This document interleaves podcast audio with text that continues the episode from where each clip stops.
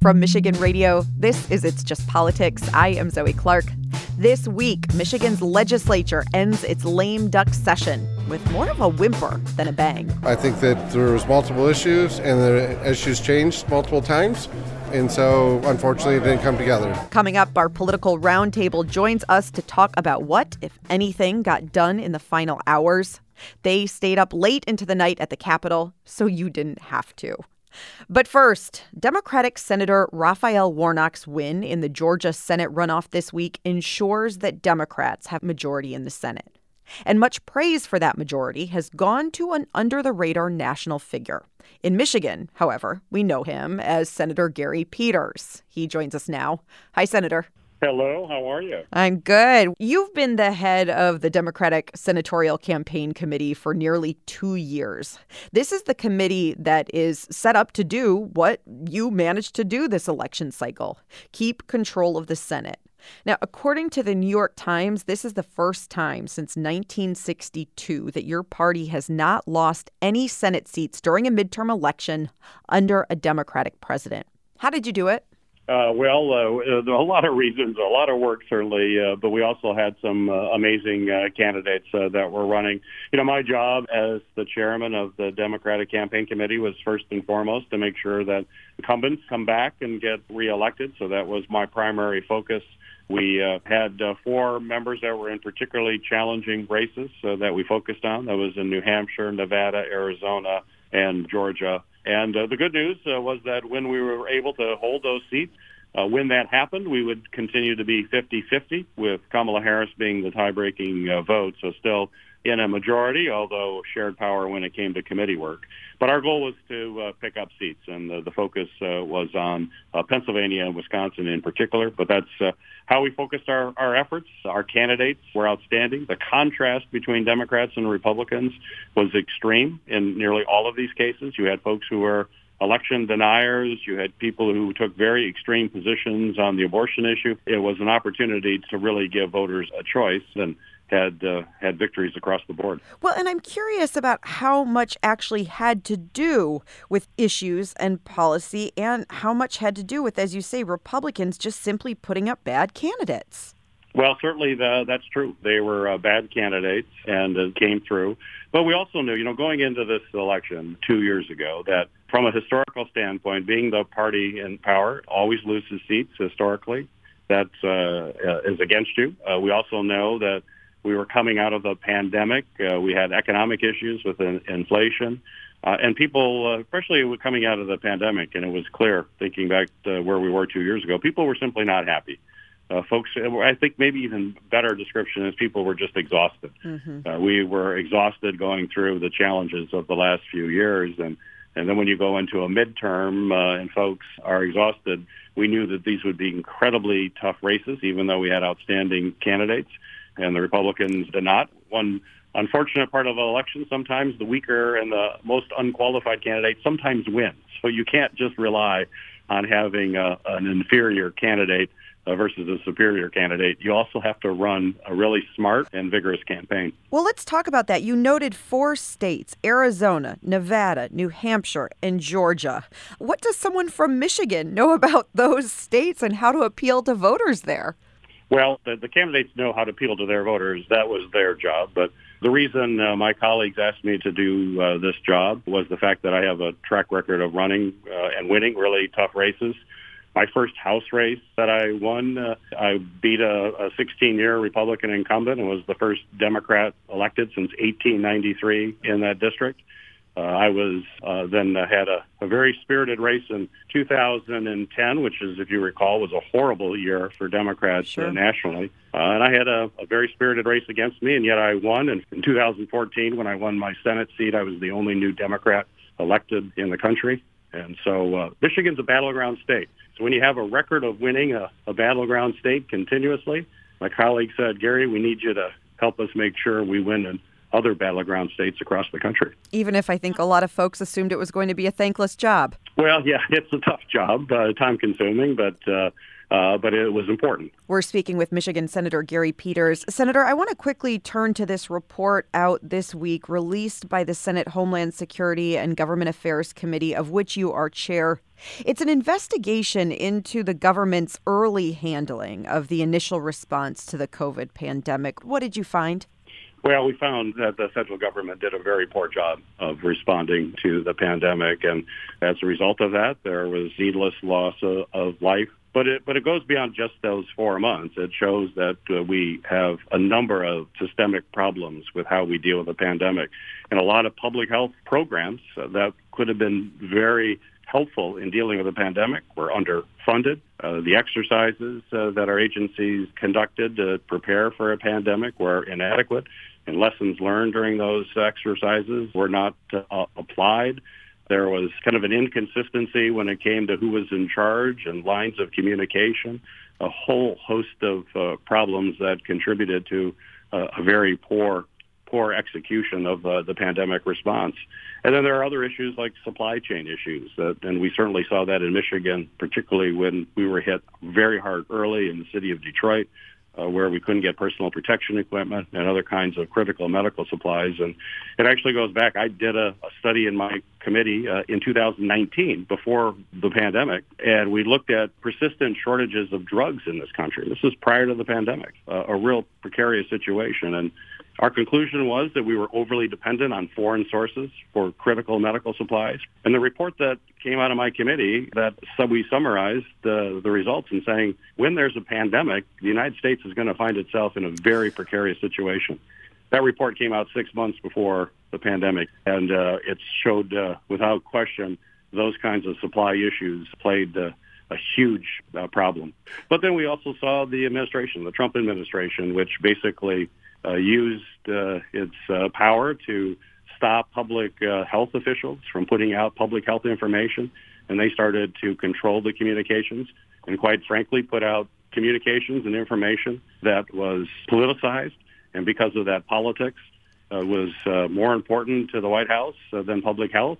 Uh, it uh, really uh, made uh, the response less than adequate and likely cost lives. That is a lengthy list of government failures. Do you have faith that anything could possibly change in the future? Uh, we are. We have uh, a number of recommendations uh, in our report that we've released, uh, some uh, broad brush recommendations, but what we're going to do from this report is draft legislation. We're going to certainly be focused on appropriations to fund some of our emergency response programs, as well as clarify lines of responsibility. So there is a, a long list of action items. I don't want to. I don't want to just put out a report uh, that sits on a shelf and gathers dust. I want a mm-hmm. report that's actually going to lead to specific action. That's what we are going to do in my committee over the next two years. We will continue to flesh out the work that we have done in preparing uh, this report and put it into action ideas that we hope to pass in the Congress and get the administration to put in policies in place and make sure that the appropriation uh, process also follows that, that we have resources to handle a pandemic. The, the one thing that I'm most concerned about is that we know there will be another pandemic. You know, I hope it's a long time. I hope uh, it's many, many years. But the one thing that we can be assured is that there will be another pandemic, and we have to do everything in our power to make sure that we are better prepared the next time than we were this time. Michigan Senator Gary Peters. Senator, thanks so much for your time. Oh, great to be with you. Thank you.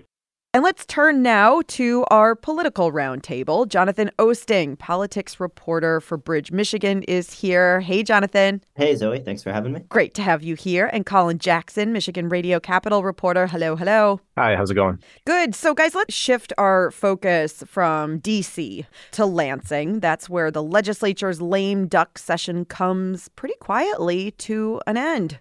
Jonathan, what happened or I guess I should really ask what didn't happen this week at the Capitol. Yeah, um, you know, to your point, what didn't happen was probably more notable. Um, lawmakers did stand around all day Wednesday waiting for a potential spending deal to materialize, but it never did. The Whitmer administration and outgoing Republican leaders were talking about some sort of a spending bill. It might have been $200 million for an incentive program that the governor likes, coupled with, you know, sort of small tax relief stuff that Republicans Republicans wanted, but they didn't reach a deal. Republicans made a big stink about it, blamed Whitmer, uh, but she, you know, didn't seem too worried about it. She simply told me uh, earlier in the day, we'll just do it next year. You know, she's got Democratic majorities coming to both the House and the Senate next year. So you know, getting through her priorities is going to be a lot easier, and she seems content to just wait it out. Colin, um, if someone is listening and is not you, right, and the handful of other reporters who spent hours and hours in session, what should they know uh, about this deal? And as Jonathan said, sort of crashed and burned. Yeah, so this is a deal that uh, it's an economic development project. It really previously hadn't been announced. We knew that the governor had wanted money for something. Um, we didn't know what, as these things often go. And it really wasn't until pretty late in the day that right after it became clear that nothing was going to happen, Representative Matt Hall, uh, he's the incoming minority leader for the next legislative session. He came over, and that's when, as Jonathan said, started blaming Democrats for the deal falling through, specifically Governor Whitmer. Uh, the story varies if you ask Democrats. Even uh, Senate Appropriations Chair Jim Stamas, a Republican, said he didn't really want to place blame on anybody. So you can take that as you will. But after that, uh, Representative Beau LaFave, he's an outgoing representative from the UP, uh, he came over and he was pretty upset about the deal falling through. And he let us know that the deal would have been for project in the UP, specifically Delta County. This was going to be some sort of timber related project um, supporting the timber industry. And his takeaway was that this project, it's going to affect a lot of jobs. And he thought this is going to be something really big for the UP. Jonathan, I want to turn to you. I mean, so many lame ducks uh, you have witnessed that we have watched. And I want to put it into perspective why we all keep kind of tongue in cheek calling this a lame lame duck, right? And that's because for mm. cycles and cycles in the past, we have seen so many controversial things happen in these last few weeks of session. And this just is not happening. And so it, it's sort of altering the universe when it comes to how Lansing politics tends to operate. Yeah, that's right. I mean, typically there's a huge flurry of activity in these lame duck sessions. I mean, some of it is simply lawmakers who are term limited out, who have pet projects or legislation they've been working on for years that they're trying to get done across the finish line. Uh, but some of it is, you know, changing power dynamics. Um, often lead to, you know, a party that's about to lose power to try and take some drastic steps. So in 2018, for instance, um, you know, Whitmer was set to take office and the Republican led legislature with outgoing Republican Governor Rick Snyder passed a whole bunch of stuff. Um, some of it quite controversial. You know, they um, they finished off a, a, process later deemed illegal by adopting and then during lame duck amending uh, minimum wage and paid sick leave laws, weakening them uh, before they took effect. Um, they changed uh, some petition drive rules, also mostly overturned by the courts. Um, but yeah, that's the sort of stuff you usually see, you know, real politically motivated stuff. This time around, I mean, I think Whitmer is essentially a check on the legislature, right? Republicans are losing control of the House and Senate. And I'm sure there are some things uh, political powers that be would have liked them to try. But Whitmer has a veto pen, so anything really controversial that they tried to jam through, the governor could have simply rejected. So, um, you know, the dynamics were such that I, I don't think it was ever going to lend itself to yeah. uh, super partisan activity here in the lame duck. But, you know, the state also has still something like a $6 billion budget surplus. So it seemed like, uh, you know, a spending deal was one area where they might be able to find common ground. We've often seen in lame ducks really pork filled bills pass mm-hmm. right like uh you know appropriations for all sorts of random projects and lawmaker districts across the state in exchange for something the governor wants um, again, with only three weeks until Whitmer has Democratic majorities, it just didn't seem like she had much impetus to play ball, as it were, and she didn't, um, and didn't seem too distressed by that fact. Right. The politics being, look, I've got a whole new legislature uh, with D's by their name uh, coming up in a few weeks. Um, finally, before we end with you two. I think we have to end uh, with another ending, and that was outgoing Senate Majority Leader, Republican Mike Shirkey. So at the end of these lame duck sessions, lawmakers who are in their final terms, they give these farewell speeches. Um, and boy, Republican Senator Shirkey gave his, and it turned some heads. Uh, let's take a listen to some of the things he says he's concerned about into the future. And these are the next threats that will make COVID an elementary memory. Little g gods like ESG, climate change, gun control, child sacrifice, trans whatever we can concoct, central bank digital currencies, artificial intelligence, agricultural demonization, critical race theory, and the list goes on. What was the reaction at the Capitol? Yeah, um, the word I used in my reporting, I was in the room, and the the the mood there, I, I called dumbfounded. You yes. know, folks were dumbfounded, didn't really know what to make of it. Folks seemed to think Shirkey really went, you know, full conspiracy theorist here. He um he called he suggested that COVID 19 was planned and was sort of the first step in what he viewed as a march towards one world governance, one world currency, uh, and so on, sort of a, new world order mindset. Um, he blamed the World Economic Forum, uh, which is, you know, figuring prominently in a lot of far right conspiracy theories right now. Um, and I think for a lot of folks, you know, it made them sort of look back and think, huh, okay, he really led the fight against COVID 19 mm-hmm. restrictions. So it's interesting to get a little bit more of his perspective about what might have been driving that opposition. And um, some of the stuff seemed pretty far out there. You know, these speeches are typically kind of the general farewells, you know, the thank yous for all my time here. It's been really special. Think end of the school year. You know, um, love you guys. This is all the lessons I learned. These are my hopes for next year, which to his credit, uh, Leader Shirkey did get into those things. Um, he thanked his wife, his family, his staff, his friends, etc. yada, yada, yada. But this, when he started to get into some of his concerns, um, yeah, there was a little bit of uh, surprise there was a point when he talked about some of the weird times he had uh, being a senator when he stuck his hand in the toilet. Let's take a listen to this because this was another sort of head turning moment. Went to the restroom, came back, and I'm thinking, boy, that was awful warm in that restroom. You know, next day, nature calls and did the same thing. And man, why is it so warm in here? Third time I did it, I figured it out. It was the toilet that was warm. And so I put my hand in it, and it was hot water. So I went back to the office. I said, please get a hold of the maintenance staff around here and ask them why we are taxpayers are paying for hot water in our toilets. And they said, well, how did you know? I said, well, I put my hand in it. Again, not the kind of things that you tend to hear during these farewell speeches. You know, everybody gets their time. Uh, they get to speak and say what's important to them. Obviously, uh, Majority Leader Shirkey felt that this was something important to talk about. But yeah, I mean, these are not.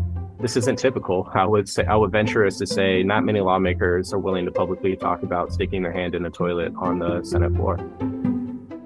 Colin Jackson, Capitol reporter for Michigan Radio. Jonathan Oosting, political reporter at Bridge, Michigan. Thanks to you both for spending so much time uh, in Lansing watching the legislature for us this week. Yeah, thanks for having us. Of course, happy to do it. And I am Zoe Clark. That is It's Just Politics for this week. Have a great weekend. We will talk next week.